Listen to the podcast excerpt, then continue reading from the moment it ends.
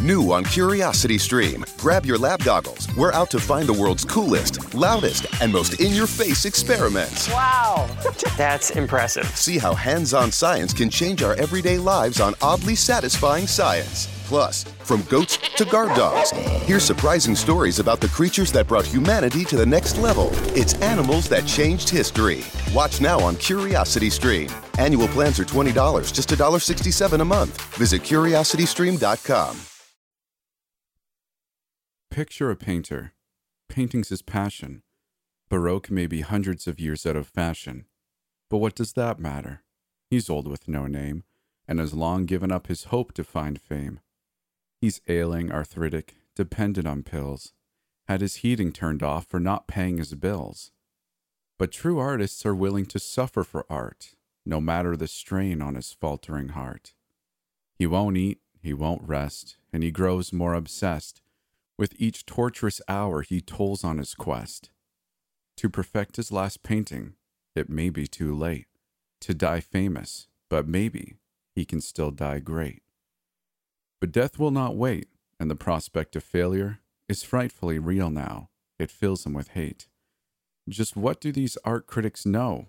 He despises their pompous pretensions. To hell with their prizes.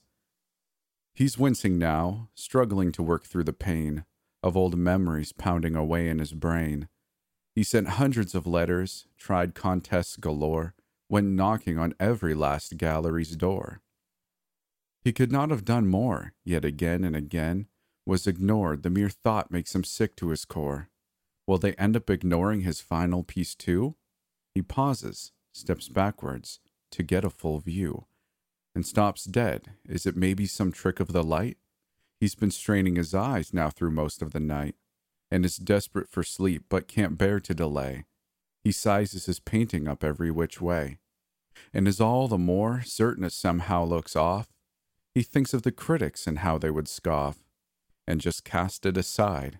He's tried and he's tried, but the truth is his talent's no match for his pride. And he knows he'll be nameless in death as in life, He's shaking with rage right now. He seizes a knife. And they're suddenly everywhere, filling his ears with cold laughter that rings through the mist of his tears. He's slashing and shouting, gasping and reeling. Then falling, he suddenly loses all feeling. And next thing he knows, he's unmovingly splayed on the hard wooden floor with his eyes on the ceiling. He's stunned for a moment, convinced he's just died. Then pain flashes through him, he clutches his side and sees blood pouring out of him, frantic with fear. He beseeches whatever gods willing to hear. Just help me this once. I've not begged you for wealth, or good fortune, or even so much as good health. Just please let me finish this one humble goal. When I die, you can do what you want with my soul. He catches his breath. Did his words go too far? He hears the faint hum of a lone distant car and his light briefly flickers. He feels a soft chill and exhales, and it's utterly still. And his fear begins fading, his consciousness dims. Unthinking, he sets about moving his limbs and encounters no pain as the life in him drains. A new energy suddenly pumps through his veins. He crawls through the blood and arises possessed by a singular purpose. He lets his eyes rest on the canvas and feels almost blissfully faint. He staggers up slowly towards it to paint. In the early hours of December 13th, 2016, police were called to the one bedroom London flat of retired bookkeeper John W. Person, from which a sudden and violent commotion had been heard. The 69 year old was found dead from a stab wound to the liver and blunt trauma to the head. The death was ruled a suicide, no relatives came forward to claim his possessions, among which was a small collection of personal art. The collection, which included a seemingly finished painting on which he had been working at the time of his death, was subsequently donated to a charity shop. Now picture a party, a private soiree, at a gallery, picture fine art on display. The guests exchange pleasantries, cheek kiss and chatter, their hands reaching out for the canapé platter. As staff bustle round them, refilling their glasses, there's one guest who stops at a painting he passes. It shows a strange landscape, a barren gray waste, with a sweeping stark grandeur that tickles his taste. Under billowing clouds and a scene of despair, dead straggles of shrubbery crows in the air. An old tree that stands withering, twisting in pain. He takes it all in as he sips his champagne. What inspired the painting? Perhaps some bad dream? At the heart of the scene is the ghastly red gleam of a chasm, a beckoning entrance to hell. He calls the curator, for what does this sell? He's expecting the piece to be centuries old, but discovers it's new and the painter's unsold. It's a bargain, he's told, and without hesitation, he buys it and asks for the frame to be gold. The next evening, he hosts a soiree of his own. His guests all arrive in black tie and are shown through his grand gated home as his private chef cooks. He receives them amid his collection of books, which is everything Hemingway, Hawking, Descartes. He gives them a house tour of all his fine art, and they eagerly gather to get a good view of the painting of person, he tells them, brand new. A person, they echo, all nodding their heads, as a butler attentively tops up their reds. Their host leads him out to his terrace to dine, and they're treated to springbok and free flowing wine. And fine chocolates and cheeses, a diner's delight. It's the height of refinement and lasts through the night. It's now 12 the next day, and he hasn't left bed when a maid comes to serve him his freshly baked bread. She knocks on his door, and on hearing no answer, she enters and drops her tray, screaming, He's dead. The news is received with the utmost chagrin by his relatives, all of whom quickly fly in. Though his death looks to be of a natural cause, he seemed perfectly healthy. That gives them some pause. But no inquest is ordered, as none want to wait to lay claim to their share of his lavish estate. They put up his home and possessions for sale, as a flood of condolences burst through the mail. They're from everywhere, even the odd former friend has the warmest of heartfelt regards to extend. But the pleasantries end, there's a fortune to seize, and the heirs are soon paying their lawyers big fees. And the painting, you ask? It soon catches the eye of a big city businessman anxious to buy. Now picture his penthouse majestically sprawling and high with a 360 view of the sky. Picture a sunset and white marble floors Picture him leading his wife through the doors. Of their master suite bedroom, she opens her eyes, and he eagerly shows her her birthday surprise.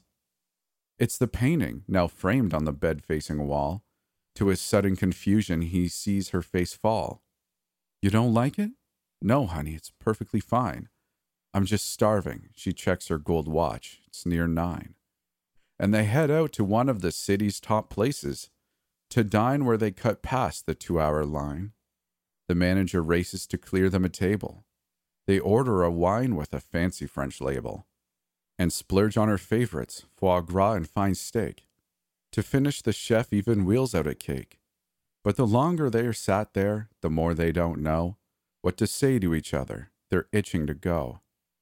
The dinner's soon over and no more is said as they're limousined back and get ready for bed.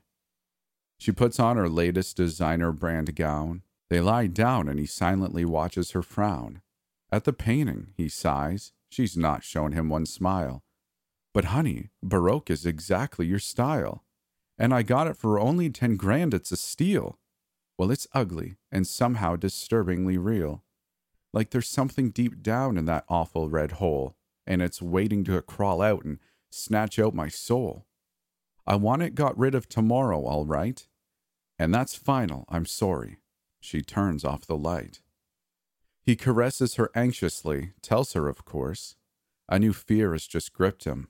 She wants a divorce. Oh, honey, you know I'm just aiming to please. And I know I've been boring. Perhaps we can squeeze a small trip in next week. Would you like Martinique? Or Belize? She kisses his cheek and agrees. And he moves into cuddle, She's not doing much, but he feels she's beginning to warm to his touch.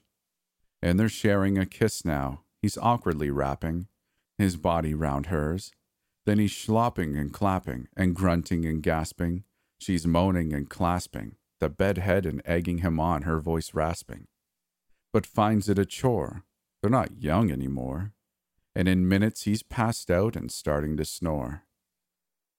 It's now dawn the next day, and their daughter unlocks the front door she's disobeyed often before, and is fearing a shout. She'll be grounded, no doubt, if they find out how recklessly late she's been out. She prays they're asleep. She gets ready to creep past their bedroom, but can't resist taking a peep. And she jumps. She's a whisker from striking her head. On the doorframe, her mother is upright in bed. I'll explain, she blurts out, but she gets no reply. Her mother's not moving, not batting an eye. And the bedroom feels suddenly, eerily calm as she slowly, unsurely approaches her. Mom? Her dad's on his back, lying perfectly still, and his eyes appear open. She feels a faint chill. There's no sign of a heartbeat, no intake of air. She steps closer and stammers his name. He's not there. His eyes are rolled back and as white as his face, and she screams. Her mother stares on into space. On June 23, 2017, property investor Maxwell J. Bolton was found dead in his penthouse family apartment by Toronto police. The death was ruled to be of natural causes. His wife, Stephanie Bolton, who was found unresponsive next to the deceased, was admitted shortly after to a private mental health hospital, where she remains in an intermittently catatonic state. During periods of responsiveness, her speech is largely incoherent and involves repetitive reference to a man or old man, whose identity she will not specify. Her condition has shown no signs of improvement. After her admission, the Boltons' estate was liquidated by their only child, a daughter. The estate included a large collection of fine art.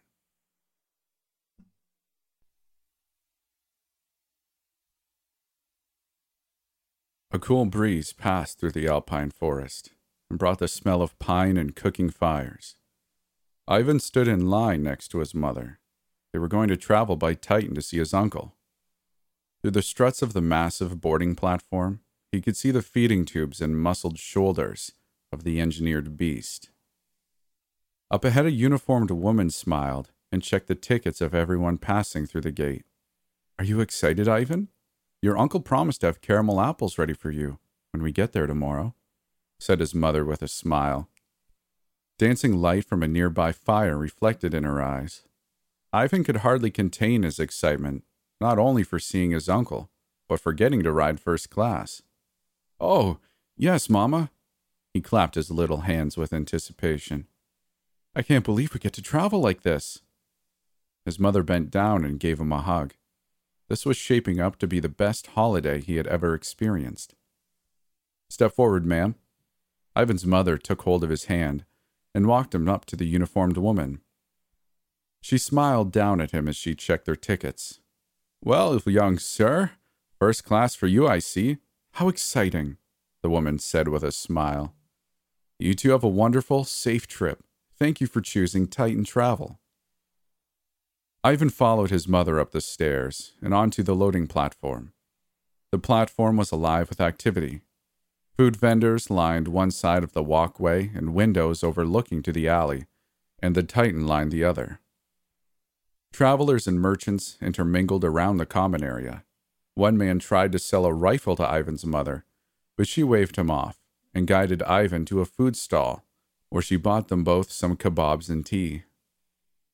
Ivan enthusiastically bit into the meat and felt the juices run down his chin. His mother gave an over exaggerated sigh and pulled a cloth from her coat pocket. Whatever am I going to do with you? she asked as she wiped the grease from his chin and pinched his nose. She got up and threw away their trash. Mamma, let us go look at the Titan, Ivan requested as soon as she returned. His mother wrapped her arms around him and lifted him up. Holding him to her side, she walked over to the wall of windows, and Ivan could finally see the full scale of the Titan's size. He stared in wonder as men disconnected the large feeding tubes from the torso armor. Other men guided sniper baskets into place on the massive shoulders. One man standing on a neck platform looked up and saw Ivan's little face. He waved, and as soon as he saw Ivan's small hand wave back, he grinned and went back to consulting his clipboard. The giant creature let out a low moan that shook the windows. The workers backed away to safety as the massive flesh bound structure stood up to its full height. The colossal being towered above the platform. Its bright blue loincloth reminded Ivan of a circus tent. Rust pitted metal reinforced its two massive legs, and long blades were attached to its fingers. The massive hands moved in accordance with the pilot's commands. The gigantic, blond haired head moved, and for a brief moment, Ivan could see the hollowed out skull that served as the cockpit. He could only see the scar tissue that formed around every attachment point on his body. His mother carried him away from the window and sat him down at a table. Let's get more food. We have a while before we leave. Some time later, a steam whistle sounded, and everyone started to line up. He was guided to the front of the line with his mother. They walked down a set of stairs, across an open walkway, and up another set of stairs. The smiling man with the clipboard greeted them and directed them to their assigned basket. They climbed up the ladder and occupied the seats directly below the head. A travel attendant climbed down a ladder and asked if they would like blankets and pillows. Look over there, Ivan. See that smoke on the other side of the woods? That's our village, said Ivan's mother. Whoa! Ivan was fully enjoying himself.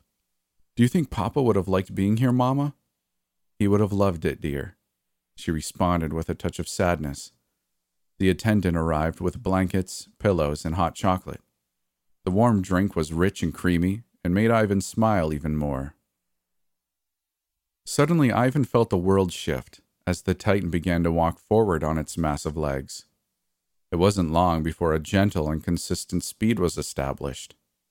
The Titan let out a roar and Ivan clapped his hands in glee. Glancing to his left, he could see one of the snipers looking at him. Ivan waved, and the soldier waved back.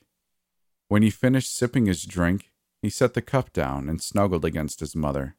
The gentle rocking and the warmth of his mother's jacket lulled Ivan to sleep. Gentle prodding from his mother woke Ivan up. Wake up. This nice gentleman has invited you up to the cockpit. Would you like to go see how they control this thing? Ivan rubbed the sleep from his eyes and nodded his head. He was guided up the ladder and into the head, where he was then strapped into a chair. Good evening, young sir. Would you like some hot chocolate? Ivan nodded his head vigorously. All thoughts of sleep had been chased away by the excitement of being in the cockpit. The pilot handed him a cup full of steaming hot drink and asked, so, son, have you ever been on a Titan before? Do you know much about them? Ivan shook his head in answer to both questions. No, sir. How are they made? Well, these magnificent forms of transportation are grown in a lab, at a base level. They're almost as human as either you or I am. Their DNA is taken from blood samples and then engineered for them to grow to massive proportions with the help of steroids, nutrition, and various other chemicals. The process takes around 20 years until they reach full height. These giants are kept sedated most of their lives. They receive mental stimulation from electrical shock therapy and chemical solutions. When they're ready to be put into service, they undergo a series of surgeries. Their bones are reinforced with metal and attachment points are anchored into their flesh. Eventually, a large section of their brain is removed and replaced with a computer. And before you know it, we have a Titan. Ivan felt uncomfortable as he tried to understand what he was being told. So, this Titan is a person? he asked. The pilot thought for a moment before answering. No, not really. He's a bioengineered creation that's used for either the military or for transportation. I suppose he could have been a person, but that wasn't his fate. He was created to be what he is now.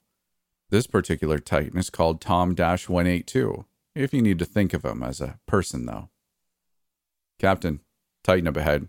Looks like it might be Mike 35 returning, shouted one of the snipers. From his seat, Ivan could see the lumbering shape of the approaching Titan. Smoke drifted up from its left side. The closer they got, the more details he could see.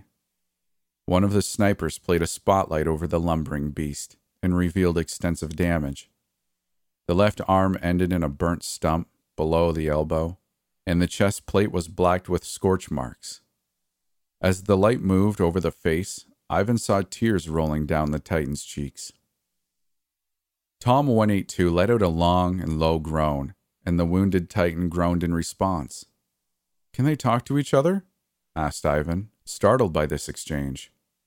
Of course not, my young friend. They're mindless, responded the pilot. One of the snipers climbed into the cockpit. Captain, we can't reach them on the radio, but we were able to yell to them. They were attacked by the terrorists in the mountain pass and lost a good amount of their passengers. They barely escaped. Okay, Ivan, let's get you back to your mother. Maybe after we clear the pass, we will get you back up here and show you how we operate this beast. Ivan nodded and made his way down the ladder and back to his mother. He could see the look of concern on her face in the travel basket's light. What's going on, Ivan? Why are the Titans yelling? The other Titan is wounded, Mama. He's missing an arm and he's on fire, he responded. Mama, are Titans people? he asked. What? No, dear, they're just engineered beasts. But, Mamma, the other Titan is crying. The light turned red, and his mother hurried with pulling down the basket lid and locking it in place. She told him to sit on the floor for his protection.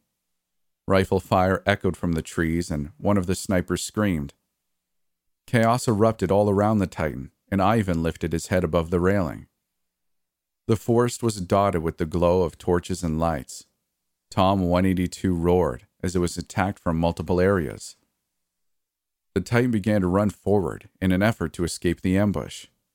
They passed the other Titan, and Ivan watched as Mike 35 collapsed to its knees, fire and smoke erupting across its torso. With a final scream, the dying Titan fell to its side and was lost from view. Ivan's mother wrapped her arms around him and held him close. The lights followed them and continued their attacks. The snipers kept firing into the trees, and on occasion, the Titan would swing its bladed hands, and the sounds of screaming agony and rage would echo through the trees. Mama, why are they trying to hurt us? Why would they want to kill Titans? inquired Ivan, fear choking his voice. Long ago, there was a period of time known as the Demented Age. The scientists had no laws to follow, so they created everything you can think of. Giant lizards roamed the land and sea. Illness ran rampant, and lightning tore through the sky endlessly. Eventually, her voice was drowned out by a massive explosion. The sky flashed around them, and the Titan fell to its side. The basket holding both of them detached and sent them rolling into the night. Ivan woke up with a splitting headache. He was lying just outside of the basket. His mother's arm was draped over the side. He reached for the blue sleeve and tugged while calling for her. The arm fell to the ground with a wet thud.